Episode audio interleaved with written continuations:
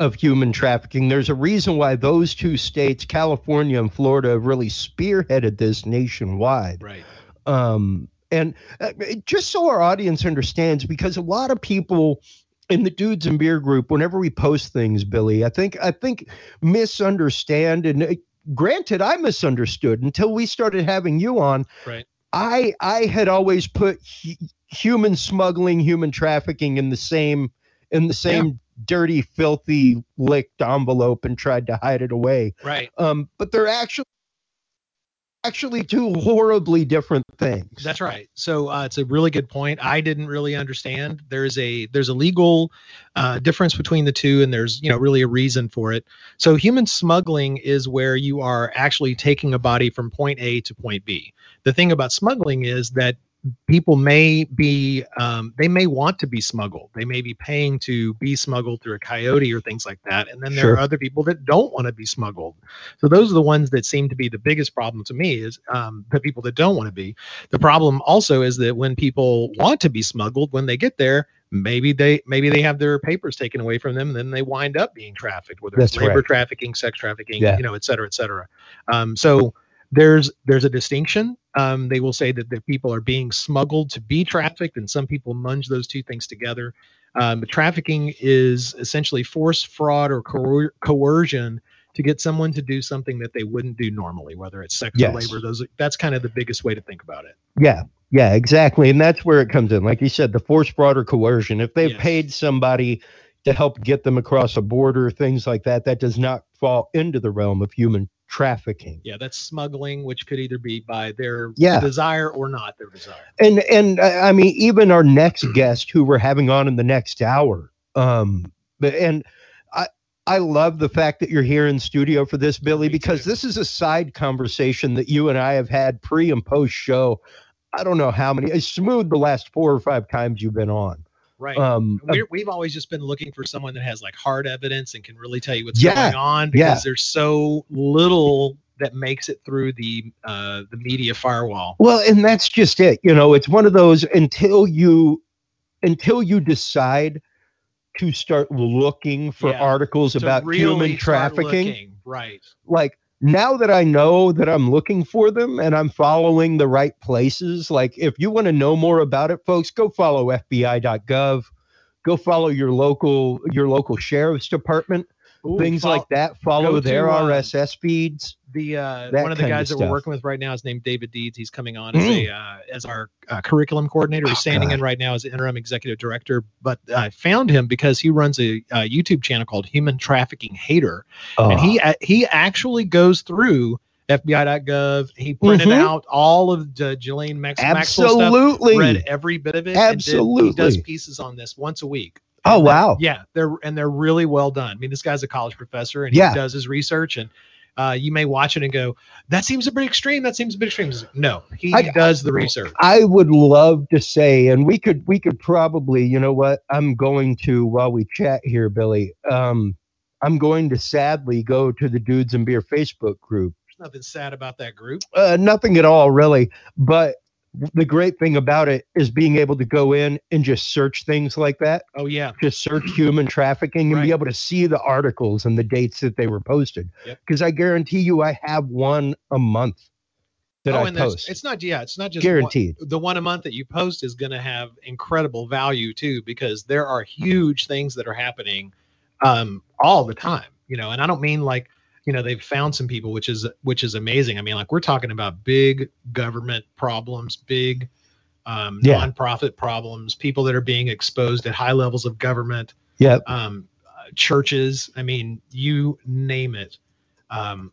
and we're also seeing you know things like the whole epstein and Ghislaine maxwell Oh, absolutely. uh, that God, that new guy that just got arrested um, just today, or was it today? Just recently, I can't think Yeah. of the guy's name from Canada. Hmm The um, oh well, sorry. No, I mean, show, I've been busy. I'm trying to keep up with the news, but I can't do everything. well, that's just it. I mean, here we have uh, just a few things that have popped up: the August, July, October, um, and this isn't all of them. I think that's just the ones where we tagged human trafficking in it. Got it. Uh, but man, like I know there was one that I posted not too long ago about like 20 kids being found in Georgia. There's never Oh, yeah. anything less than like 20 or 30 kids that are recovered or trafficked individuals. No, we'll see. I mean, you see those uh those big clusters of people because there's so damn much money in this. I mean, like they sell people, you know, 20, 30 times a day, 7, you know, days a week. I mean, they, Yeah. they can bring in tens if not hundreds of thousands of dollars in a week or a month. I mean, Yep. these traffickers, they have uh they got a business plan and they're making it and the on- the hardest thing obviously and you'll see this when you look through all these articles is like who gets arrested who actually goes to prison Yeah. i mean they're, they've psychologically manipulated these people into believing that they have to stay with them and that they're in love with them and when they're in court they have to testify against these people that they have you know fallen trauma bonded in love slash stockholm syndrome slash you know every other horrible Yeah. psychological thing and then they won't they won't uh, turn on their captors it's it's, uh it's part of their business model Yeah, and uh, you know, whenever we had Chung Kim on the couple times, we need to have Chung Kim back on with you sometime. Yeah. uh, that was a great episode. Um, tagging back and forth between you guys. she And- freaking she blew my mind Yeah.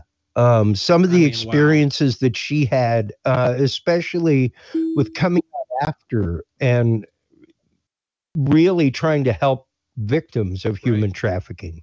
Uh, and that's what I love about you guys. I remember when I first ran across you, Billy, it was at uh, The South game- by- the it? game the festival. game festival yeah that's right it's um it's really weird you know working in this field and trying to raise awareness because we have to do every chance we get we have to do a public event we have to go Yeah. deal with the people and so yeah luckily you were at that gaming event with us and um so we're this really weird standout everywhere because kids will run and they're like i want to try vr and we're yeah. like um go Okay. get your parent please right now so we have this waivers. See. yeah exactly um, you're about to see some explicit content or hear explicit content, Mhm. so we don't want you running back to your parents and saying, "I just learned all about sex trafficking Yeah. from that guy." Yeah, and and and it wasn't from like Metal Gear Solid 18 or you know.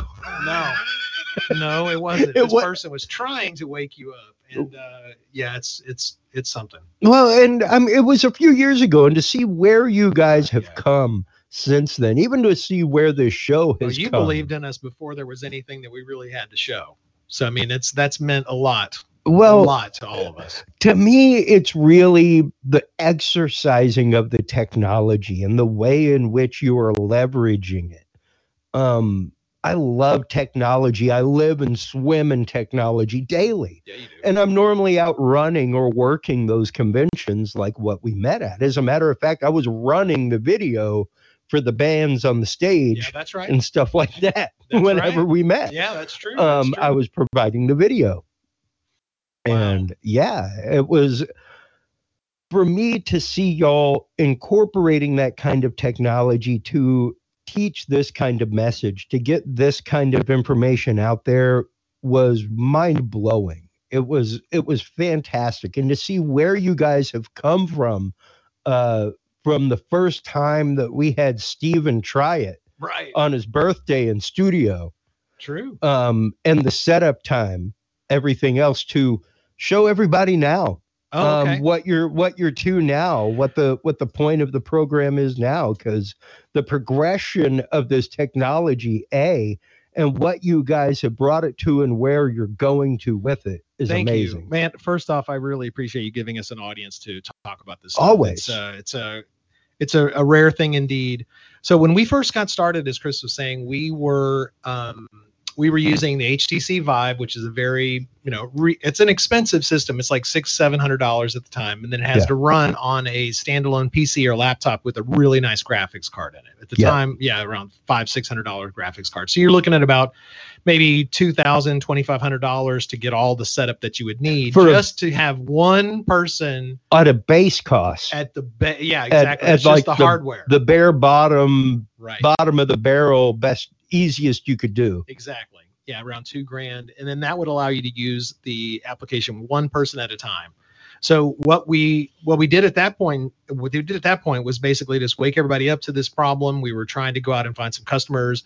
Last year, we got a hold of uh, University of North Texas Health Science Center, and they want to teach medical students. And their challenge was they had 75 students they needed to teach in two hours, and that was not Wow. going to fly with the HTC Vive. Uh, Yeah. the amount of money that would have cost was insane. So well, and the amount of time, oh, the amount of setup time, uh, well, just the amount of time per session, because you're limited to one. uh, I mean, you're You're you gotta 100% ha- right. you gotta yes. have an eight to ten foot space in order to do that. Yes, there was. A, it was very um, inefficient. Would be one word, a polite word to use for it. So we Hmm. um, we decided to move over to a standalone system called the Oculus Quest. It has all the features that you would see inside of the um, inside of the HTC Vive, and it's totally self-contained, no cables or anything. It's it's literally a headset with a um, battery in it, and so it has a screen like you would expect and um, we're able to get the exact same performance out of that. I don't know if you're if you can see on the video. This is what they look like now. It's literally just a headset with uh with battery inside of it, a rechargeable battery, and we're we had uh H what is it uh, UNTHSC purchased 36 headsets, and so we got them all cranked up. Everybody takes around 15 minutes to go through the interactive experience. It's not a movie; it is full 3D virtual interactive Yeah. where you have agency and do anything you want inside of the experience. And um, at that point, then uh, we were doing really, really well. We had a whole bunch of events, like 15 events set up for South by Southwest. And turns out that uh, we had a worldwide pandemic that stopped every single thing we were doing. All of our fundraisers went to crap. And you and me both. I know. And then I sat in my I sat in my house for about two months trying to figure out what the heck am I going to do with my life. Eventually, um, decided that instead of waiting forever, we were just going to go right ahead and jump on. So we decided to do um, an online version, and we're in the middle right now of re uh, of writing new curriculum to go online, and we're going to incorporate all of the 3D aspects, the story, the narrative part from the virtual reality uh, simulation inside of a web browser. So if you've got a kid, they're learning from home, and they've got a uh, a Google Chromebook that's hopefully uh, uh, within the last couple of years, you should be able to use our app. So we'll have a completely online curriculum that uh, you can participate with, with or Yeah. without the VR stuff. Uh, inside of the interactive piece, there will be um, rich media. So if you click around on objects, you'll find, um, you know, uh, let's see, regulations, laws, videos, audio cues, uh, anything that you can imagine to have, because we want people to be able to explore and learn in a, a more visual environment. And so once that's all done and up and running, um, we'll be online for tens of millions of students across the United States. And I cannot wait for that. I cannot wait. I cannot wait for the fact Me either. that you guys are going to be. I mean, just the fact that y'all have gotten it to the point that you have now. Yeah. In in the time that like right now we've got the KLRU documentary that was done about you guys, the little documentary piece, um, and rightfully so because it really is some groundbreaking work that you guys are doing. Like I said, really leveraging this technology of VR into the world of literal daily crime fighting. Right. Um, so one of the things that is embedded into the experience itself is a uh, it's a 3D narr- it's a 3D world, and then the story that you go get involved with it's educating you about human trafficking from the point of view of a young girl who was psychologically manipulated. So she tells you how this story happened. There's nothing graphic or visual, whatever. It's literally just explaining how this could happen to anyone. And that experience is something that's incredibly difficult to get somebody to understand. Um, so people will they'll go to conferences and they listen to the talk, but it's like they never really get what does it feel like? What is what happens to people? They don't understand this could happen to their children by somebody if their kid sent a a nude picture to somebody else, they could that Yeah. could be extort them. If they are online and they talk about what's going on in their lives, somebody is going to be able to find them. You know, they they wait until you are weak. They wait until you have a vulnerability and then they strike. These And- victimizers will will Yeah. you at a mall or in your Facebook. And and I remember telling you the story. I'll tell it again right now, just for the parents out there, this time of year especially. Um, everybody, the world gets a little down sometimes, and this is one of those Yeah. times that psychologically, up around the holidays, there's a lot of people missing folks. There's a Yeah. lot of people that think about, you know, things to come, things they've done, that Yeah. kind of stuff. And I, I remember right after I moved to town here, probably about 10 years ago, my niece was going through a little bit of a rough patch. Um, she'd lost a couple of friends, one to suicide, one to a drunk driver, things like that. Um, and uh, she posted something one day that just kind of caught my attention. And I was like, oh, wow. And what really caught my attention was this guy's response. She she literally said something along the lines of like, thinking a lot about my friend today, you know, really missing her, feeling a little down in the dumps, you know, it- Yeah, typical thing. That- stuff. yeah. right? Um, and here pops up this dude. Um, no offense to old dudes, Yeah. but old I'm dude old dude, status. yeah, I'm an old dude. I'm Yeah. 45 What now. the hell are I'm, you doing on my wall? I'm officially 10 years past trustable. Ooh. Yeah, you That's can't what- trust anybody over they said, if you're 35, you know? over 35, Yeah, you're I'm 10 years past that, bro. Mhm. I'm officially in. I want everybody the hell off my lawn. Um, I'll tell you a story about that on break. Uh, I've seen your yard. Who knows what's going on out there? but I saw this post from my niece, and I was like, "Hey, guy who who seems to know my niece, but is like really offering way too much assistance that anybody outside of a family should offer." Yeah. And it was like, hey, really sorry that you feel this way. You know, life sometimes gets you down. If you need to talk or whatever, don't feel don't be afraid to hit me up with a PM or with a phone call. And it was like, Who is that guy? ooh, well, that kind of gives me chills. It ought Um, to give you chills. so I, I I screenshotted it and I sent it to my brother, and he started deep diving in the dude. And this is what really, believe it or not, got me deep diving into people's profiles. Oh, wow. and even now whenever i go on to like because you know uh, i do a lot of podcasting um, i would be called what some might say a serial podcaster um, if i find a topic i love i will start a show about it. Um, or Yeah, help people or help people start shows about it. I, I uh, hear that's going to happen soon to someone I know. rumor rumor. Rumors. but uh yeah it was just one of those like hey randy check this out. And he started deep diving and going into the dude's profile and every single one of his friends were like friends of megan's.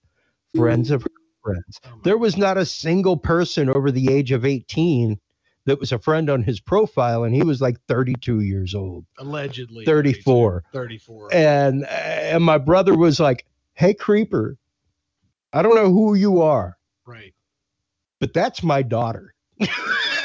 like straight tell you. up, straight up went and messaged homie. I had a, Uh, uh, uh, my daughter had a, she started a LinkedIn profile. I think she was 16 Mm. when she did it.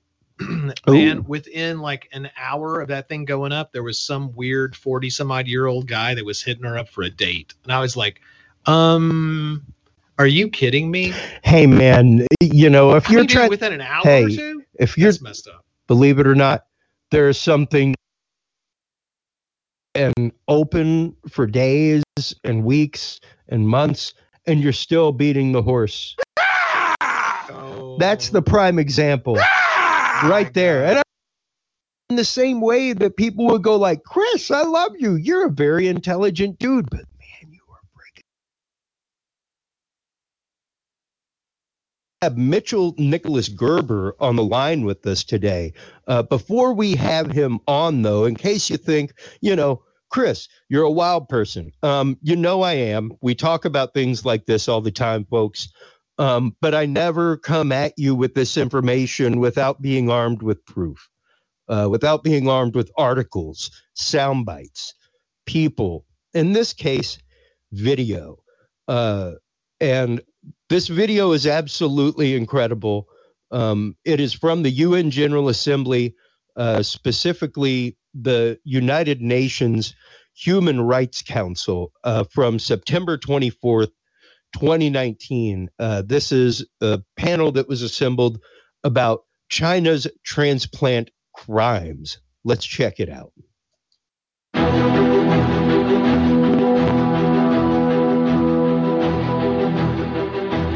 Mr. Vice President, The Durban Declaration affirms the urgent need to prevent, combat, and eliminate all forms of trafficking in persons, including organ trafficking.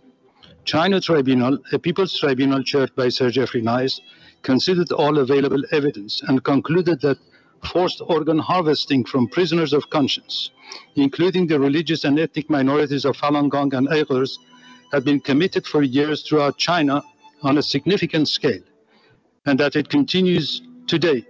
This involves hundreds of thousands of victims.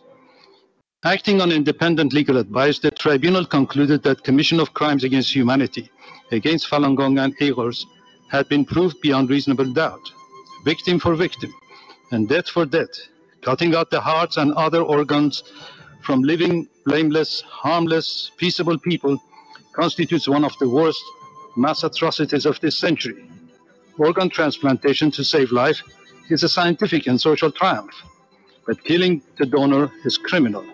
Government and international bodies must do their duty not only in regard to the possible charge of genocide, but also in regard to crimes against humanity, which the tribunal does not consider to be less heinous.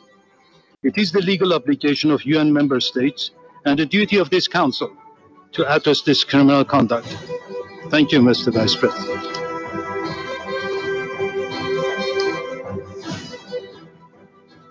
Please do welcome to the show, everybody. Our guest today uh, for this segment, Mitchell Nicholas Gerber. How are you doing today, sir? I'm great, Chris. I appreciate it. I'm a little under the weather. Forgive me if I get a little cough here, a little That's cough all right. there. No worries. Thank you. I, I'm grateful to be on your show. Well, I'm so grateful for you to come on and also for for you being out, like I said, literally out in the thick of it, man. Um, it takes something special, number one, to come out the way that you do, writing articles, going on shows, talking about this publicly, trying to raise because once you do, you are on a radar. Um, you're you- you're definitely on a radar of the Chinese government uh, because you are calling them out for crimes against humanity. And the fact that you are presently right up against the Chinese border, you are so close to everything. Um, tell everybody, real quick, a little bit of your history, how you came to be aware of this major international issue, and how you got involved with start stop organ harvesting in China. Well, uh, first of all, I want to just dis- uh, disclaim I don't work for the CIA and I don't work for the FBI. I don't work for the Mossad. I am a freelance investigative journalist, activist for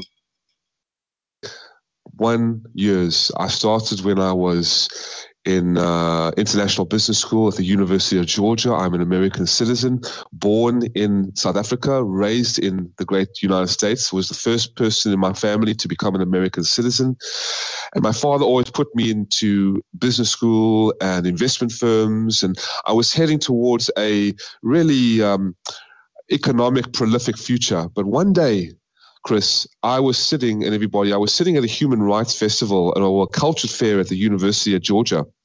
And I came across this innocent spiritual group, this uh, mind and body practice, where I was seeing people practicing these slow moving exercises, very profound for health and longevity. And I was very I've always been involved in martial arts, yoga, Tai Chi. I've always been interested in health and wellness. I, I love working out. And I thought, hmm, let's check this out. So I went and with my friend Molly, um, whose father was the, uh, the CEO of, of the, the, the division of Porsche in Atlanta. And uh, I went in and we started to practice. And immediately I felt my entire body just completely open up and feel great. And I was like, wow, with such a short amount of time of practicing exercises, I've never felt this, whether it was in yoga or Tai Chi. I was like, what the hell is this? What is this, this incredible feeling of longevity and stress relieving and anxiety relieving that I'm feeling? So I go back to the booth and I'm like, I want to check out more about this. Is it free? Is it, you know, uh, is it a religion? Is it a, is it a spirituality? What is this? Because Sure. I'm not interested in religion. I'm more involved in just more of a health and fitness kind of workout. She says, he's, the guy said to me, yeah, it's uh, free of charge. Um, and it's five exercises and a simple philosophy of truthfulness, compassion, and tolerance. I was like, cool. But then on the other side, I was like, oh, what is that? And I saw all these torture pictures and um, uh, uh, torture, uh, um, I guess what you can call it, torture methods to suppress people and to make people give up their, their beliefs in China. Mm. And I was like, what is this? This is just completely just messed up my bliss, you know, messed up my, my good positive vibe. And they kept, then they started to explain to me that this particular practice called Falun Gong, that became the largest spiritual movement in China, was completely outlawed, banned, and persecuted in China, where hundreds and thousands of these people have been sent to state mandated hospitals each year, their organs cut out of their bodies while alive, sold as the healthiest organs in the world, and then burned, the bodies burned in the crematories of the boiler rooms of the hospitals. The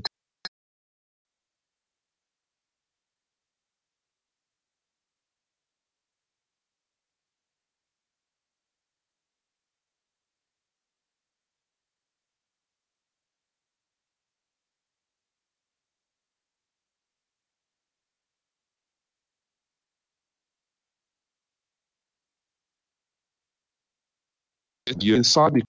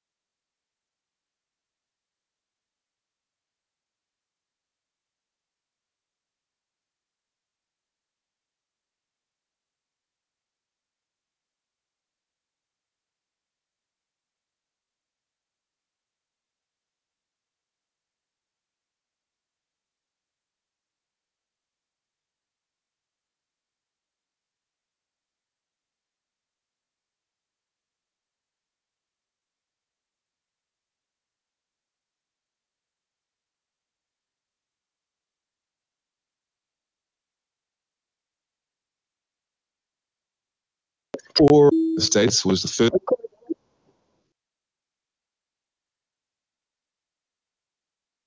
While we try and transfer it again um, from the live computer, let's talk here for a minute or two, Billy, because even the information that we've heard so far is one of those that really just numbs my mind to sit to think about um, and to be like, hey, you know, uh, yeah, there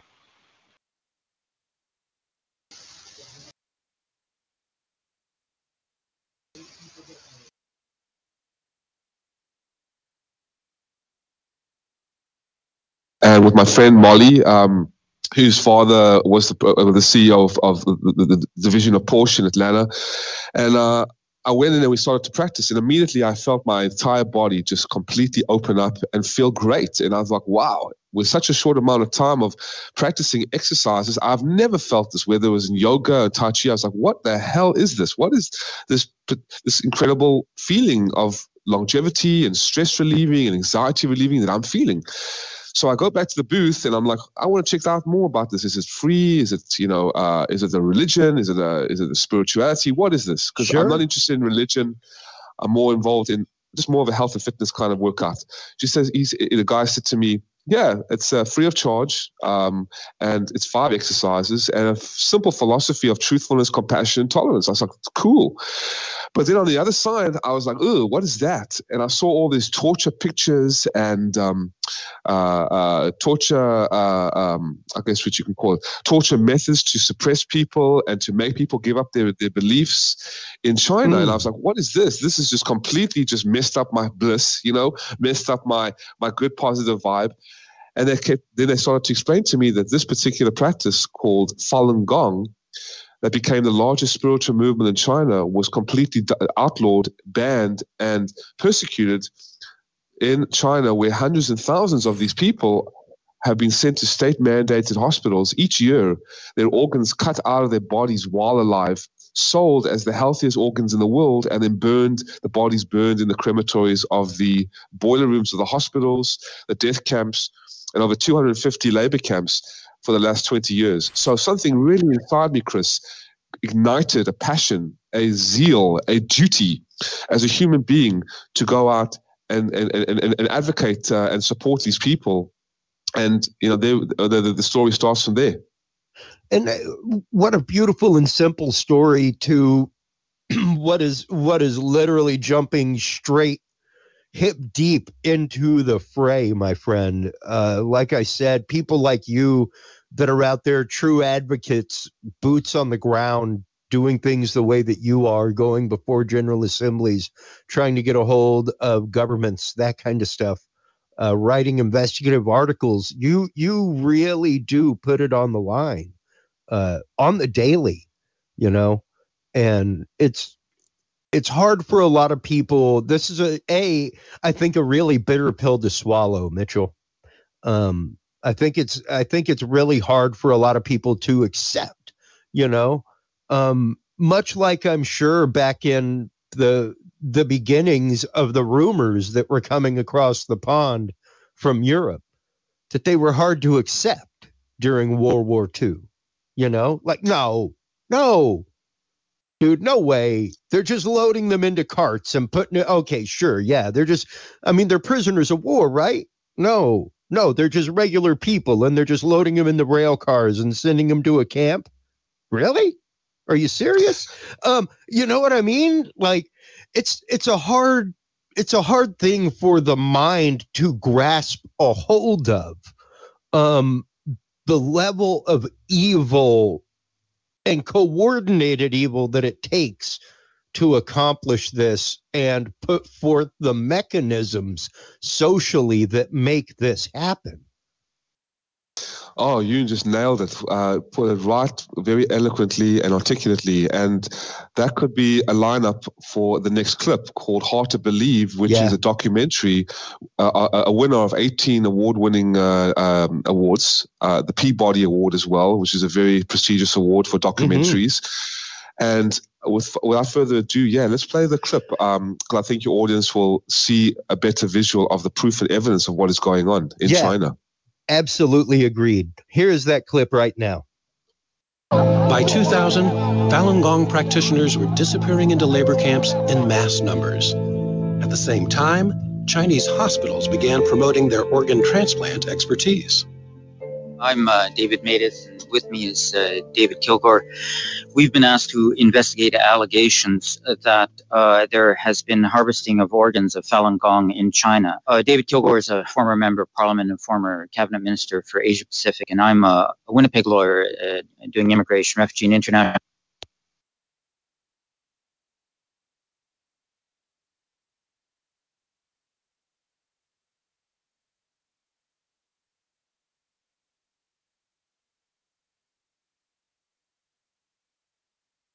national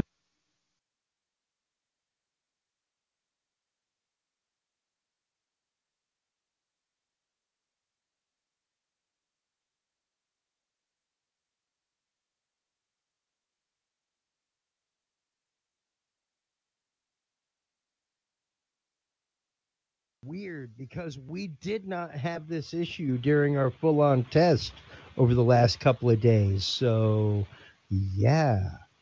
Uh, okay. Let's see if we can br- get that to come back up here real quick. Yeah. Then our audience people they are targeted classified documents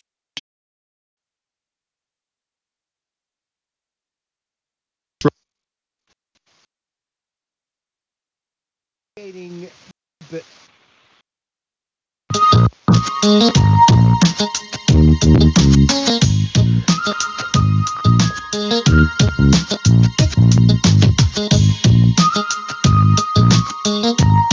Yeah. Hey everybody, how you doing? Welcome back to Dudes and Beer episode 300. So entirely amazed that we have made it this far that you guys have stuck it out with us as the audience. Uh, seen us progress, seen us grow, seen us come to new places, start having the guests that we have on. Um, whistleblowers, people in the world of technology, people in the world of the know, in the world of intelligence, things like that.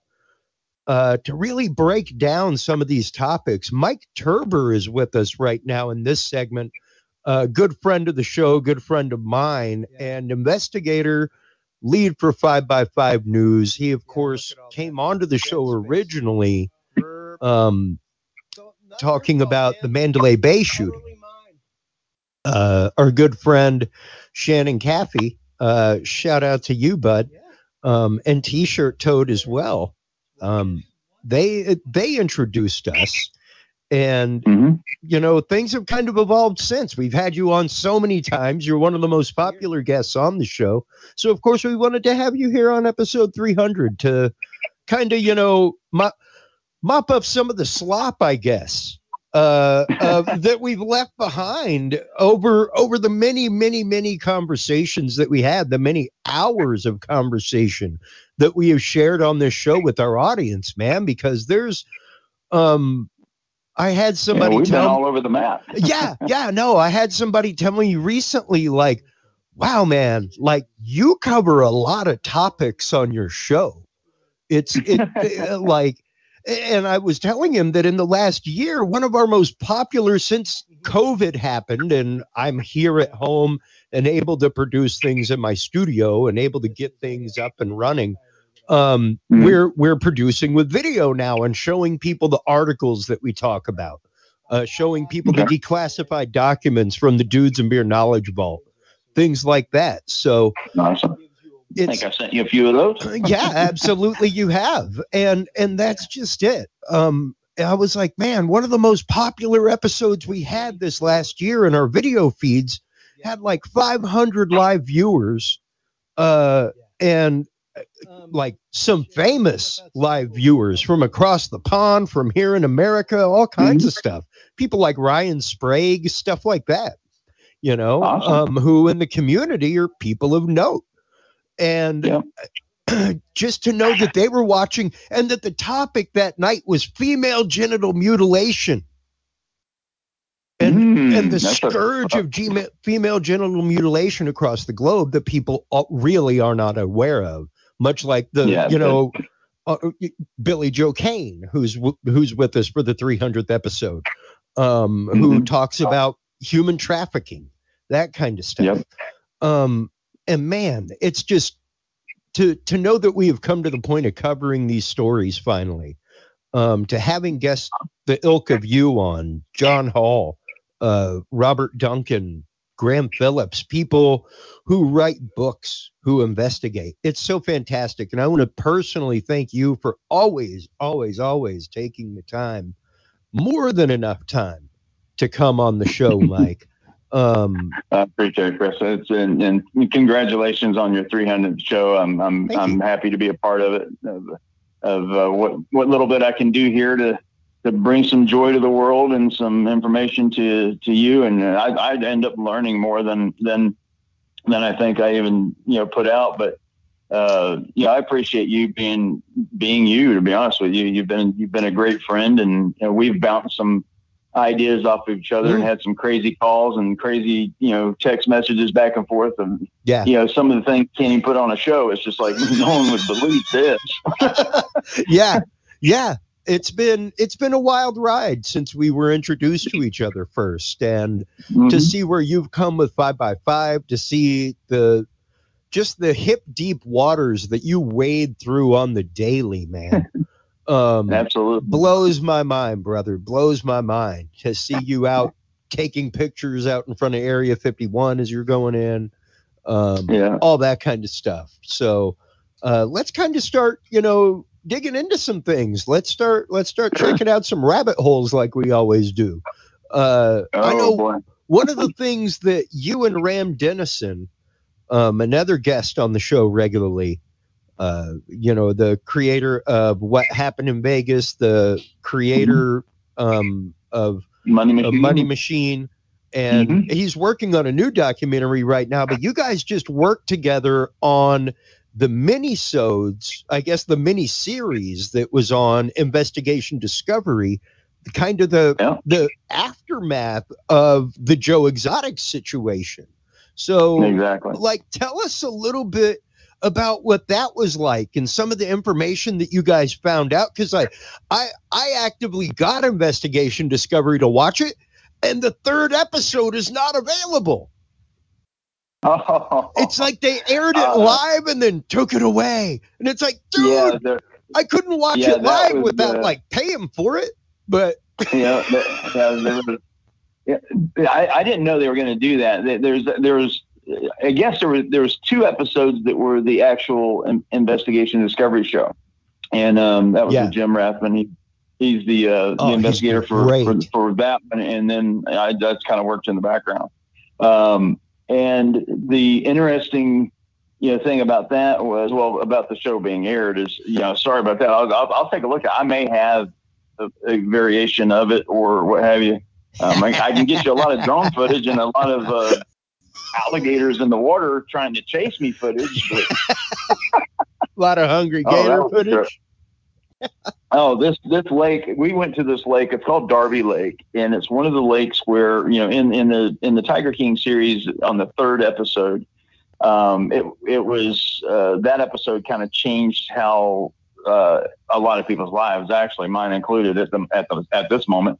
Um, but what happened was, uh, you know, Joe was kind of alluding to his um, nemesis, uh, Carole Baskin, that she, she had something to do with her husband's disappearance and or possible death or what have you. So he, you know, he was making up stories of, you know, maybe she fed him to the tigers or, you know, you know, put him in a meat grinder or took him out to Darby Lake and you know, touched him in the lake with alligators, all kinds of buried him under the new septic tank Yep, septic tank. That's that's that, that's uh that that came up in, on the Facebook group and stuff, yeah Yeah. and um, as well. Uh, but you know, there's a whole bunch of there's a if you want to if you want to talk about rabbit holes, this case has put me on more rabbit holes than any case I think I've ever had. Um, mainly because just the the the number of, of possibilities and the number of sources of where some of the information came from and so Yeah. forth, and trying to check it out.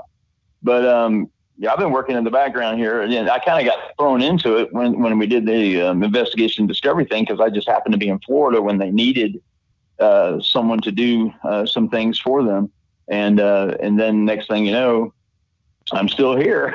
I was so supposed to be home by now. and it's like it's like, God, this was August when I came out here, and it's August 27th. I think we filmed the last scene for for in, uh, Investigation Discovery, and it came out, you know, just a few weeks later. But uh, yeah, but it's it's been a wild ride since I've been here, and and the the amazing thing is, is I've been able to work in the background without pretty much anyone know that I've been working in the background, so Yeah. I can get the information I need without it being tainted or or what have you. But it's it's uh it's been pretty pretty strange. Pretty I can I can tell you that there's uh there's just so many characters and stuff when you when you look at the whole Tiger King thing and you try yeah. to you look at that and then you look at the disappearance of Don Lewis from 23 years ago. This this is Carole Baskin's uh, husband.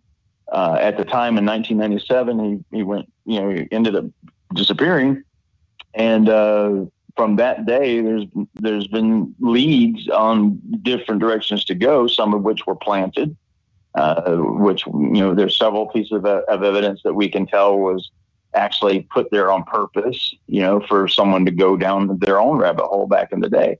Um, so we, you know, got evidence to support all of that, and uh, I think we're we're pretty close to um, coming out with some uh, crazy information here that uh, wow uh, we'll be making the scene here pretty pretty quick. But you know, you got the, you've got this one side. It's really weird case. You got one side that um, is the family of Don Lewis who hates Carole Baskin and they think she's the worst person on the planet and that she killed their dad and, and things like this. Then you have Anne McQueen, which is the secretary who works for Don, and she's over with the girls too, and she's mad at, at Carole, and then Carole's mad at them, and, and so forth, back and forth. But um, but the weird thing is that there's several plausible. Uh, it's, you there? Yeah, yeah, yeah. I'm here. Oh, okay, I'm, I'm yeah. soaking my it phone, in, brother. I'm, I'm, and, and I'm soaking it in I, and I, making notes. I could see some light go off on my phone. I turned around and the next thing I know, it went totally blank. Um, but anyway, so um, sorry about that.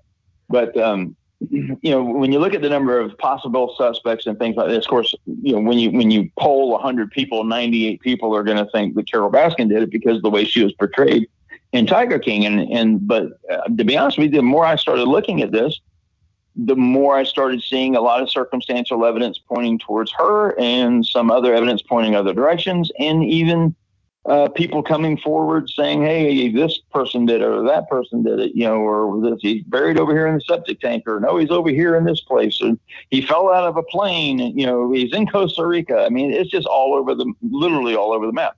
Yeah. But uh, well, so I, I've enjoyed it you you find that especially once you once you start digging into something once you really start mm-hmm. rooting around like those those people that were involved in the original investigation kind of mm-hmm. and in most investigations it's it's this way like they know each other by proxy uh-huh. because yeah. of the investigation yeah and when when they find out somebody else is investigating, it's pretty frequent that people start coming out of the woodwork, right? Mm-hmm. Yeah, yeah. No, and, and, and, since being here with with Jim, you know, uh, uh Jim Rathman's a great guy. I really, I really enjoyed working with him, and, and I still do. But um, I basically ended up putting myself into a rather unique position with this case, and and I can't say what the position is, but you'll find out pretty quick. Um, but the, the I'm in an area where I no one has the information that I have. Again, like kind of like what happened to Vegas, and so um, that's placed me in an odd situation as well. In that I have to stay here. I can't leave. I, yeah. I can't go home. You know, I've got probably six months or whatever of of having to stay here. But um, you know, we'll see how it plays out. I think everyone uh, knows that if at least follows anything I did with the Vegas investigation knows that I pretty much only put stuff out when I know it's absolutely vetted and yeah. and is something that uh, that I can that I would take to court if I needed to, and that's what what I'm doing here. Um, the same exact thing. Um, and it's just a, you know a different cast of characters, so to speak, and God, what a cast of characters there are here. Um, and, yeah. and then when you meet somebody it's it's it's uh it's just like the show. I mean, it's, there's that that wasn't acting. There was a lot of stuff that was on there that that was legitimately real, and and the animals is is the real loser here. Yeah, uh, when you really think about it, because there's just so much that happened. You you're close to, you know, the other park, um, you know, where uh, uh, where Joe was. Yeah. But um, yeah, it's it's it's been an experience. I can say that, and uh, I wouldn't wouldn't trade it for anything. It's not something I was looking for, but it just landed in my lap, and one thing led after another, and then in a couple of weeks, maybe, or maybe less than a month, you'll find out exactly what I've been doing. and, and and I can't wait. And just so you know, folks, like Mike is one of the guests on this show that, uh, just like John Hall, we we text each other. We get we get into cahoots with each other on stuff, and you know, jack with each other on text, things like that. Mm-hmm. And I've known that it has been something pretty major, Mike, because I have not heard anything from you. Yeah. There there hasn't been a p like even whenever I asked you to be on this show. Yeah. This episode. It took you a week. Like normally it's like uh, 10, 20 minutes later, like, hey, you know, let me finish my hot dog. I'll get back at you. You know, exactly. it took like a week. And then I was like, you know, he's been out diving and stuff. It's not. It's. Yeah. I don't. I don't not hear back from Mike Turber for a week. Let me try texting him again. or, or to- check the alligators around just here. yeah, yeah, yeah. like just to make sure that he's okay. Mm-hmm. Because last I heard, he was diving in gator-infested waters. So yeah, that's true. yeah, that's true. And by myself on a couple occasions. Um, you know, so the, the the thing the thing about this that's going on now is that it's unlike most other cases in that this is actually an active investigation. This is this is the Hillsborough County Sheriff's Office Yeah. uh, opened back up the case that, that we're working, and it's an active investigation. Uh, Carole Baskin had her just two days ago had um, um, someone at her facility was attacked by uh, at one of the tigers, and it was it was you know I don't, I don't ever like pointing blame towards the victim or whatever, but the, it was the victim's fault, and it was Candy's fault, and she and she knows it, and she even you know said it, and she just wanted wants to make sure that Kimba, which is the name of the tiger that, that attacked her, doesn't uh, get put down. Um, but she, you know, she's hundreds of stitches and things like that. But at the very same time that sh that that happened, the same day, Carole had a a bill that was put through the House, which is HR 1380, which is the Big Cat Safety Act, and that Big Cat Safety Act is is designed to go on, on the Lacey Act, or kind of like you know border with that, and that uh, people would not own wild cats, large cats, big cats. You know, talking about tigers, lions, you know, jaguars, cougars, that kind of stuff. Um, and they wanted A secret campaign of stalking and harassment, harassment constructs for the victim a prison without visible walls. The victim is stalked and harassed in which in which ways that cause them to appear paranoid. Worried about friends and family. They won't listen, read, or question authority. Incredibly, many victims report even friends and family members have turned perp, perpetrator, that means.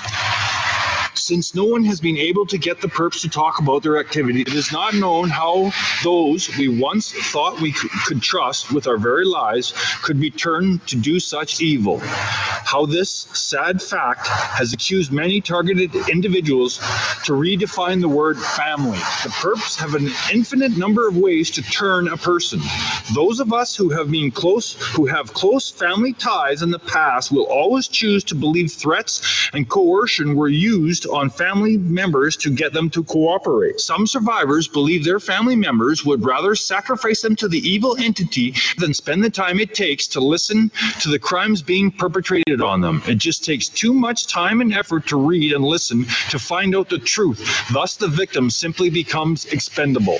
That's how it happens. They won't listen, they won't read, and the perps have programmed them to believe that the victim is a mental case.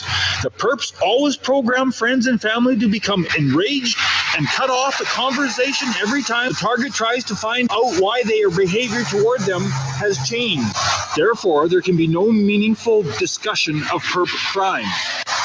This ensures that the, that the friends and family will never find out the truth about all the lies being used to gain their cooperation.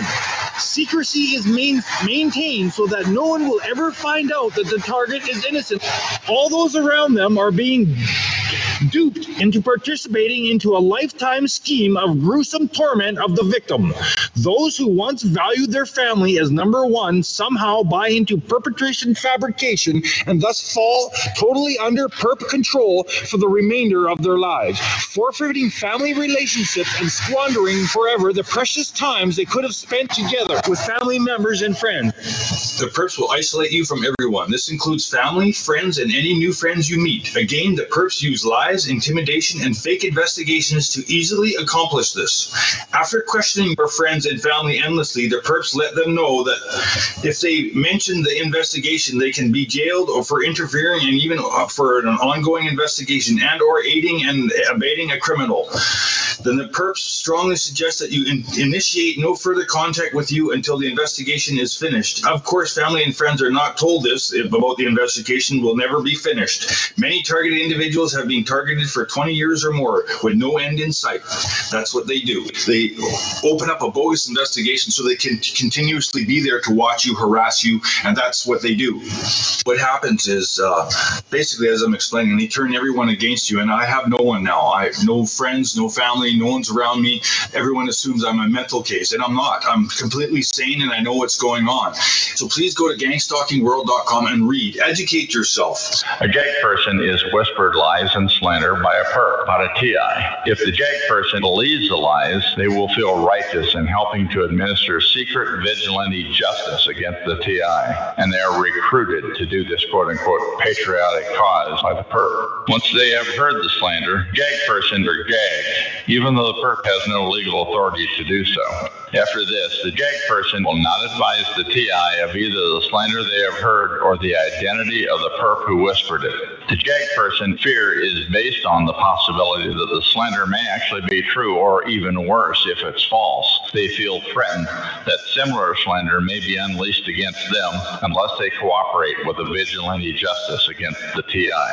It has been indicated that targets will have warning markers placed against their files. The information is then shared with relatives, storekeepers, friends, and the community at large. The files are usually not left behind, but they are used to prejudice and slander individuals against the target. These files can be used to engender the corporation of friends and associates of the targets. The files might have a picture of the target and information about some alleged crime, incidents that the target has been flagged for or is under investigation for. The information is usually very convincing and helps to further get targets harassed by those around them. The most important thing about these files are that they are usually fake. They're bogus. That is, they're to fool and trick you to believe things that are not true. Have been fooled, they come to them and told them lies, bullshit lies, so that they can keep the ongoing bogus investigation against me going. That's right, it's an investigation. It's a bogus investigation aimed at destroying the life of an individual. Because they've got this bogus investigation out going, they can keep it open and they can use their gang stalkers and their role is for the gang see first can say okay we suspect this person oh gee look it turns out this person isn't the person okay but we're not sure just because we don't have the proof of it okay but they know they do know but they can keep that going now and they can use it all the time.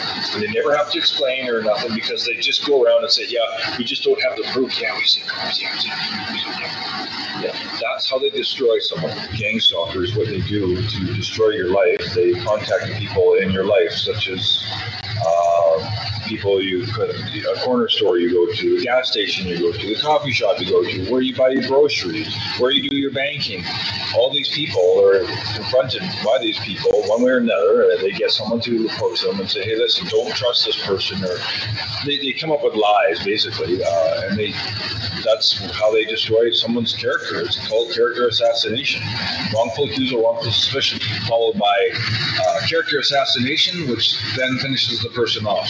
Uh, they just walk away scot free saying, no, we didn't do that. We didn't harass this person. We didn't cause their nervous breakdown, which they did. Uh, they also go to your neighbor, which I'm going to be talking about here, um, which I've mentioned before. They go to your neighbor and they tell your neighbor, hey, don't let your neighbor hang out with your kid or watch out for your dogs or whatever. So if you really want to believe, believe that, well, go ahead. But if someone comes to you and tells you stuff as my neighbor, you best be listening to me. It's called gang stalking. And so if you were suckered into this, I suggest you go to gangstalkingworld.com. That's a good one. Go there. Wake up. People in my community are being fooled. My mother, my father, and my wife. You've all been fooled. An bogus investigation. So if anyone came to you and said, "Oh, it's a uh, investigation," blah blah blah, it's bogus. The investigation is designed to destroy the life of individuals. You've been fooled and you've been tricked, and you need to wake up to this. Okay, it's called gang stalking. And uh, going away from steam power and moving into another world you know, and even now going into the world of quantum materials that we found, uh, talking to people like Mark Fiorentino, um, who I should really get you in touch with, man.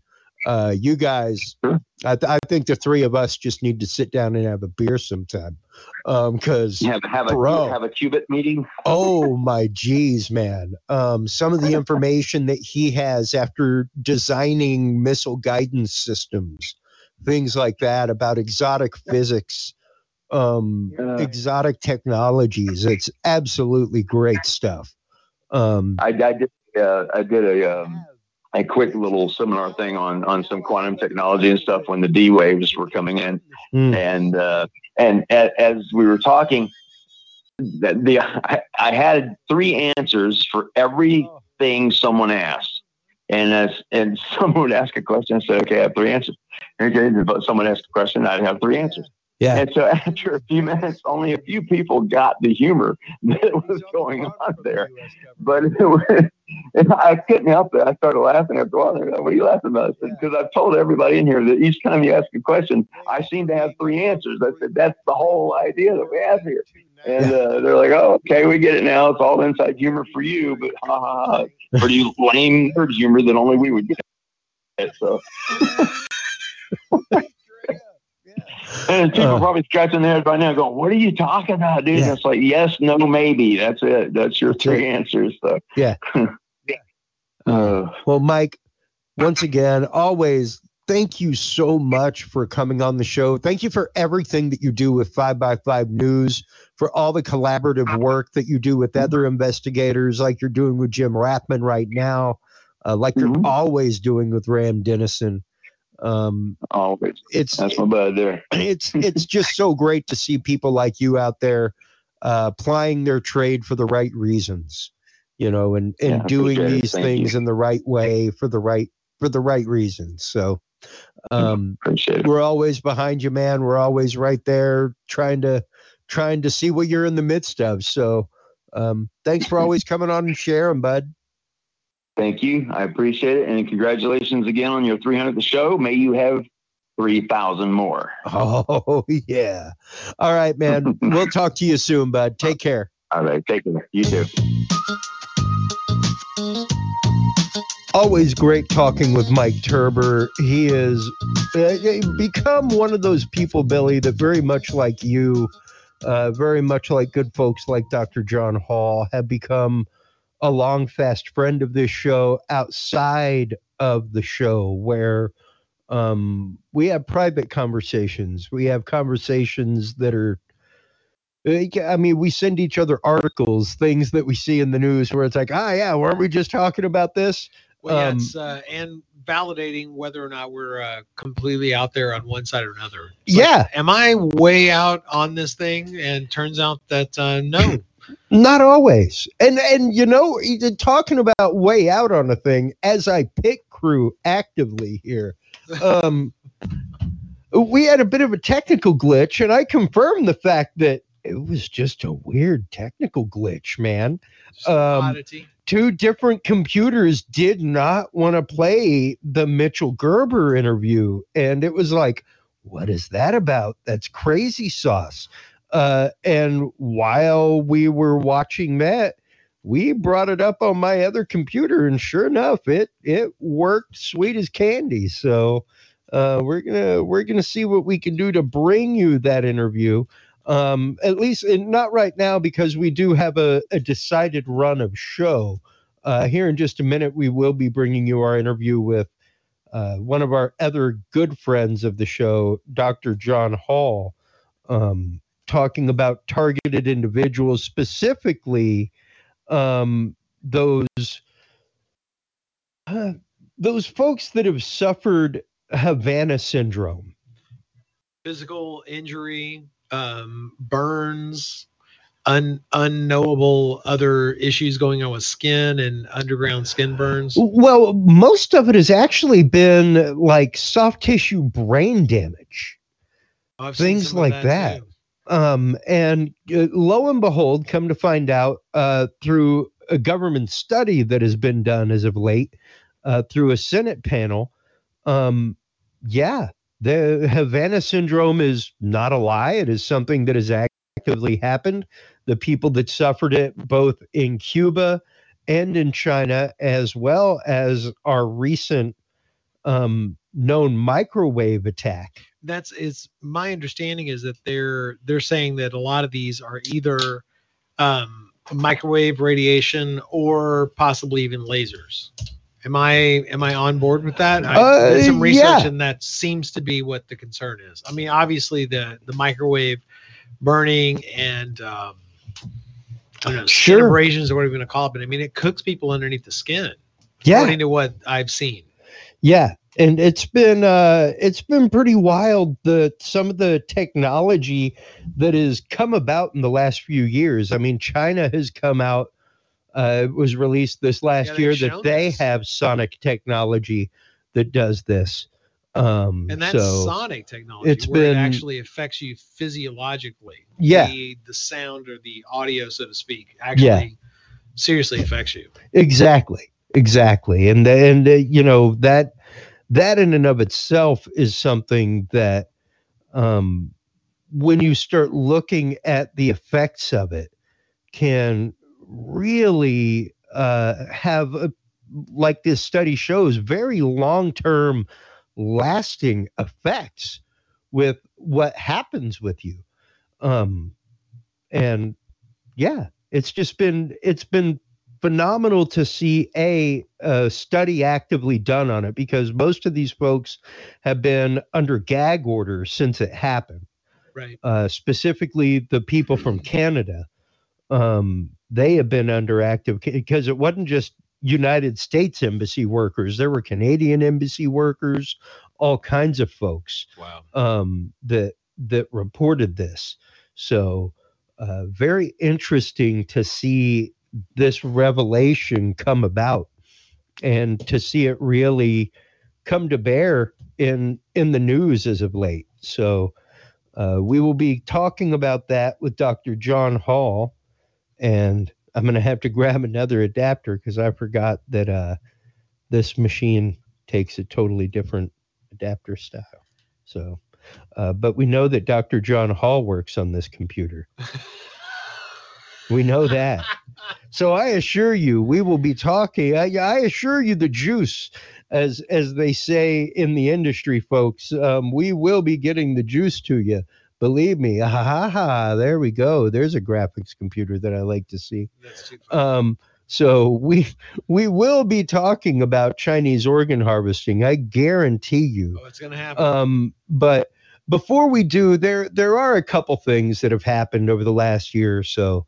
Um, one of them that I was more than happy to make the connection of, who has led to numerous guests, uh, was actually Richard B. Spence. I love having him on the show. Uh, he is a former, now retired, tenured professor at the University of Idaho who taught a graduate level course in the history of secret societies, as well as uh, teaching a graduate level course on the history of American Russo intelligence relations. Great stuff, amazing information always. And to be able to have him come on uh, as a history teacher, number one, um, and as somebody who has spent the last better than 30 years researching secret societies, researching and, and secret societies, meaning of all kinds, even alphabet agencies within governments, um, which is which is why I think it's important that we listen to this clip from Richard B. Spence about what history is and about how to understand history before we get into the conversations with Dr. John Hall. Um, before we really get into the conversation, um, which is my favorite of the evening, uh, Robert Duncan, Dr. Robert Duncan, talking about uh, the CIA technology that he helped create, the technology that he helped create at Harvard that was adopted by the CIA to literally help control people's minds. Um, so wow. amazing stuff. But you have to understand a concept of history um, and what history is and the way that history is seen and usurped.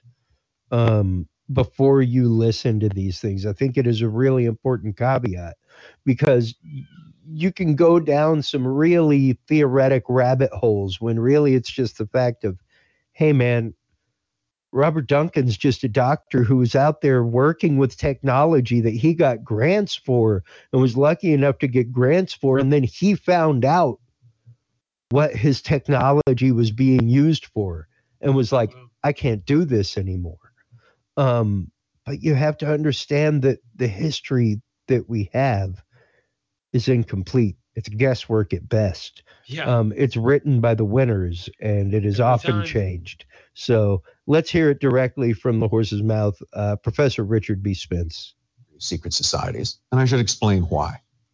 I don't mean the opposite of fake history. I think I've heard. There's a common belief that history is oh, a known great. quantity, that it's all recorded in a book just sitting there for us to absorb. That's dead wrong. The vast majority of human experience, everything that people have said and done, has been lost in time like tears in the rain. History is really an effort to reconstruct the past and the experience of it from the few facts that survive. That gives lots of room for interpretation and speculation. So most of what passes for history is actually opinion. Real history is incomplete, contradictory, and argumentative. In short, it's messy, a past seen through a glass darkly. And when you add secrecy to the mix, well, things really get messy. So in this course, I'm not always going to tell you just what's true and what isn't because often it's just not clear. Instead of definite answers, there's often going to be a range of possibilities. Usually, I'm not setting out to defend or to debunk anything. That's because real history is like life, a permanent state of uncertainty. So we're going on a journey across centuries and continents in search of secret societies in all their variety. That will take us to some very dark places, and frankly, some silly ones. What I want you to listen and look for in these lectures is the repetition of names and, more importantly, ideas. The same things coming up again and again in slightly different name or form or context. I can't guarantee it will all make sense, but I guarantee it'll be interesting and enlightening. Get ready. Here we go. And I love that. I love uh, a if you guys have not had a chance to check it out uh, number one yes i will say uh, we you can go by amazon audible. Uh, if you go by audibletrials.com forward slash dudes uh, you can check it out for 30 days for free. Um, but aside from that i uh, amy is the person that told me about the secret history of secrets, the history of secret societies um, on the great courses on Amazon. Totally worth 12 bucks a month. I'm all down with it. It's like a whole bunch of 13 part lecture series. And Richard Spence really does go through and give you a great comprehensive history of secret societies. And what I love is the the absolute truth that he gives you and the debunking that happens in the process. Um, and it's fantastic because, uh, sure, there are some fantastic things that happen, some things that are even fantastical. And that's what he says is that, you know, we'll go down some wild rabbit holes and we'll also get, go down some pretty ridiculous ones. Um, you know, and you got to be ready to look at things through that way. But to know that, yes, history is written by the winners. Yeah um, as he puts forth in in his class, uh, there is there is no difference between uh, an alphabet agency is absolutely a secret society. Uh, CIA is a secret society. By definition, almost. They're, eh, you know, they they have a hidden truth. They have knowledge that you will gain whenever you get in there and become a member. There are a few rules that make things a secret society, and most definitely, um, that is one of those that would be one. And to go forth with that information, to to move forward the conversation with that in mind, I think is what's important um, as we listen to our next two guests, which are John Hall, um, who, as I said, has become a fast and good friend of this show. Um, I really, Billy, thank yourself and him Wow. for a lot of the pivot in what this show has taken. Because you were you were there back in the days when we had the studio and stuff like that. Before I started living life literally on the road, which is kind of what changed the way that Dudes and Beer has been done. Um, and it's really much more become a one-on-one conversation with people in really really deep places in these industries and people who write about these topics talk about these topics um, and it's been really great to kind of advance and move into that space uh, and john hall was one of those that whenever he came on board and started coming on regularly um, we got an email at the website that uh, it was a targeted person in Israel who was actively looking for help and looking for how to find somebody to believe them. Um, and they would become e pluribus unum, let's just say, Billy. Um, the, it, it does not pass that we have Dr. John Hall on and do not either get a Facebook message from a targeted individual or an email on the website. Does not happen. It does not happen. I guarantee you by Sunday by Sunday morning, by airtime next week, I will have one contact on the website about being a targeted individual or targeting technology or where can I find out more about this? Yeah. Um, and It's happening everywhere, and we're all supposed to pretend that it's not. Well, well, and I think it's really just the fact of yeah, a it's happening everywhere, and we're all supposed to pretend it's not. Um, but it's also the fact of uh, there's an awakening that is happening amongst people, where You mean you have because it- access to more information. well, not just that, but it, I think it's the fact of eyes have been opened that yes, there is a darker undercurrent to the world. There is there is a nefarious undercurrent to the world. Um, I think a lot of people kind of, uh, uh, let's just say, in the spirit of the season, want to pull the Santa hat over their own eyes. Um, you know, Yeah, uh, and are are willing to forget things like the Prism program. Um, that we now that we now have a gentleman who has been on the run from the federal government since 2012, and the exposure of it. You know, it's almost it's almost been a decade that this man has not been able to return to the shores of his own country because he exposed a program that showed that our government was literally swath data gathering everything from everybody Yeah. um and and w- without compunction doing so Didn't we? Uh, we were exposed as America. Were we were spying on Angela Merkel? oh yeah You know, we're like, Yeah. um, hey, yeah, no big deal. Yeah. And it's like people just buried that like it was oh yeah members of british parliament all like, kinds of how much stuff needed to be exposed. It's all like, kinds of uh, stuff is it because Um, we've had it normalized in our media that we just think that it's no big deal? It's yep like, is yeah that what it is? yeah and it's interesting We're like, because oh yeah, I, I totally expected that. Is that the way, is that the way the news is supposed to be? Nah, I mean, you, you see what I'm saying. eh, yeah yeah Like we're supposed to act like, yeah, totally normal, no big deal. Yeah. Just like in that movie you just saw where you got all mad at the government. Yeah, no big deal. yeah What the heck's that about? Well, and I think I think that that uh, is an underlying current right now. Uh, we uh, we have the conversation privately and as well online, Billy, about uh, the didactic going on, and we're two people on the opposite side of the table that, though we are friends deeply, have a few opposing views on quite a few things, Yeah, and we're all right with that. Yep. Um, but boy, howdy. Man, we got some friends on both sides of the fence, both of us, my friend. Yeah. The, what is going on with them? the, uh, I mean, you may as well be leaving flaming bags of poop on people's door and running.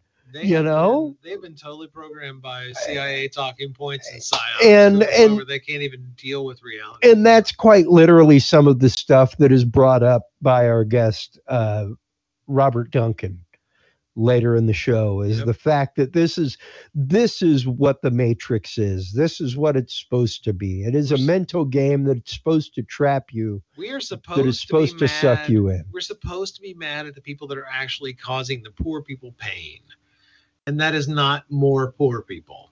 yeah. And so it's like we have we they have managed to create a system where the poor people are mad at each other, and not at the people that own us all. It's not rocket science. Well, let's get into Dr. John Hall right now, who we will be discussing, uh, you know, Havana syndrome, targeting technology, uh, as well as our current situation with coronavirus, the, you know, um, vaccine mutations, all that kind of stuff. So, uh, here we go, folks. Uh, segment three of Dudes and Beer, episode 300, coming at you right now.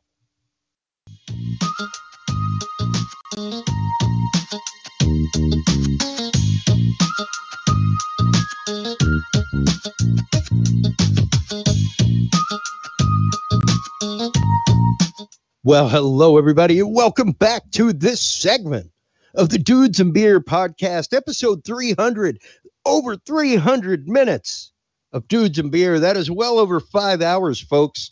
And you know, as of as of the airing of episode 300, we are we are looking at just over 18 days of dudes and beer content. That is 18 days of original content, never a repeat episode. Occasionally we replayed a clip whenever it's been, you know, like what me and Billy uh Billy Joe Kane have been doing tonight, where it's like, hey, you remember that episode where we said that if if Epstein's put on suicide watch, look out, he's gonna die. Um, yeah. Those are the kind of things that we've done, but we've never had a repeat episode. We've never had like a, a greatest hits episode like a lot of podcasts and radio shows are prone to do. I don't think prone to do. I don't think I've ever taken a Tuesday night away from you guys um, because I love it. Whenever it's something that I've been on the road, I've always made sure to record an original uh, to put out there for y'all. So thank you guys. That that's just me being stalwart uh, in my position as a host. Uh, for all you folks that are stalwart out there in your position as a listener and somebody that wants to make a ripple that helps make a wave in the world. And speaking of that, like our guests like Billy Joe Kane, head of the Radical Empathy Education Foundation, out there creating ripples and waves in the world of human trafficking and training people uh, to maintain empathy and learn to empathize with people that have been trafficked, whether it's our our guest that we had at the top of the show, uh, Mitchell Gerber, who who speaks out and is an advocate against Chinese organ harvesting. Like that's a thing. It's not just in movies. It's not just like the plot of some horrible movie. There are people that are actively like taken to a place and their organs are harvested against their will. Um, and they do not live through the process. It's wild. Um, these things exist. Our upcoming guest, Dr. Robert Duncan, um, one of the people who admittedly uh, helped write the algorithms for a lot of the technology that is used out there to target individuals that kind of stuff. He was he was there in the labs working with things working working with alphabet agencies. And even our guest right now um, really a catalyst for this show honestly. Um, he's become a very good friend of the show. He's become a very good friend personally, and uh, the the work that Dr. John Hall has done, um, not only in writing his amazing book Guinea Pigs: Technologies of Control, as well as Satellite Breed, uh, ter- Satellite Breed, Satellite Terrorism: A New Breed. Uh, you know, just his whole body of work in that is one that, you know, when he took on, he utterly risked losing the letters before his name or after his name that make him a doctor and a practicing physician. You know, uh, it's not easy to come out and talk about these things. Even your host here, folks, whenever we had Anonymous on the show, uh, the, the website came under active DDoS attack you know, we had to we had to have people like swatting folks away. Uh, so it's very easy to become targeted. Uh, there's many ways that you can become targeted. And one of the things that we will be talking about this evening, as we always do with Dr. John Hall, is targeting technology, targeted individuals, uh, what we can do to bring the awareness up for this, and what we can do to make people realize that there is zero law that protects the American public from them being experimented on either by government entities or corporate entities acting upon their behalf. Uh, so, welcome to the show, Dr. John Hall. How are you doing this evening, my friend? Good. How are you? And congratulations on your 300th episode. Thank you, man. Thank you. It it blows my mind that people could sit around and just listen to this show for 18 days. 18 days. That's that's a lot of content. Um, that is a lot of content. So yeah, whenever I think about great people that uh, in the realm of disclosure, in the realm of searching for the capital T truth, uh, folks like the late great Art Bell, folks like George Noory, uh, John B. Wells, Clyde Lewis, Whitley Strieber, that kind of stuff. Um, like I am, I, I'm like a speck of rust on the bucket that contains the drops. You know, uh, when when it comes to the amount of information out there on the topics that we talk about, even the topics that you talk about. But I'm glad to be a part of the bucket and I'm glad to be part of that search and to be searching for these truths and trying to expose them and bringing out bringing them to the forefront of the mind of a larger audience. So, and I'm glad to see that you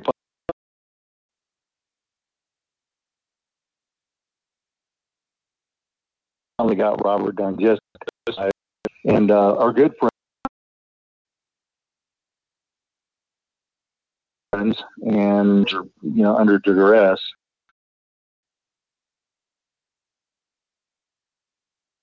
You know, under we I mean we kind of from two different directions. He's obviously a physicist and a scientist, and mm. and